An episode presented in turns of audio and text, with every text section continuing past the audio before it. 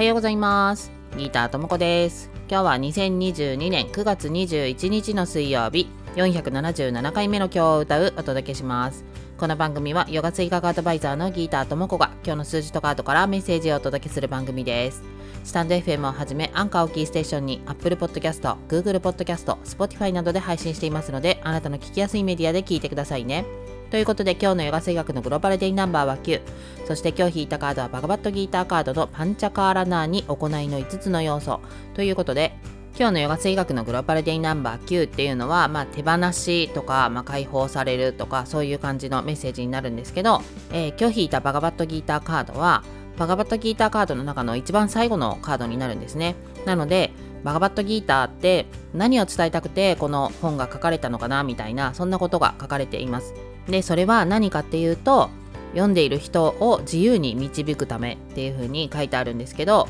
世界と自分分かれて現れた2つの姿を真実のもとに1つにつなげることがヨガです。1つにつながる真実だけが人を恐れから解放します。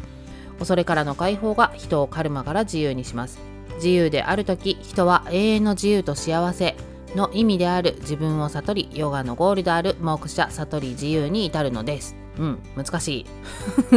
まあ、あの世界のレベルで見ると私たちがこうして行動していること考えることを、うん、やろうとすることとかっていうのは全部、まあ、仕組まれたことというか ですよみたいなね。なので自分がこうなるだろうからこうしようかなとかって思ってやっても想定外のことが起こる時ってありますよね。でその想定外っていうのは私たちのすごく昔にやった悪いことの裏返しとかだったり、えー、してそれそのコントロールってね私たちにはできないんですよね。なのでそこに対しての不安を募らせたり心配になったり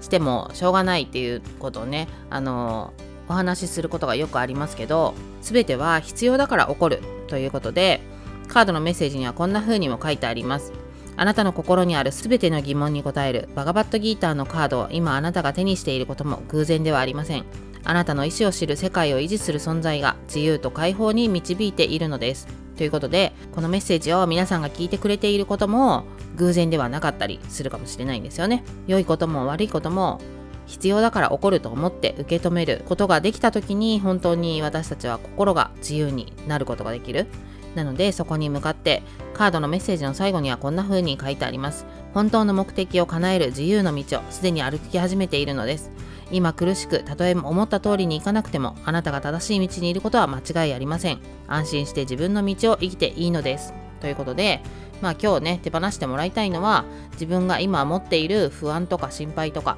まあ、そういうものを手放してもらえたらいいんじゃないかなと思います。ではでは今日も良い一日をお過ごしください。Have a nice day! バイバーイ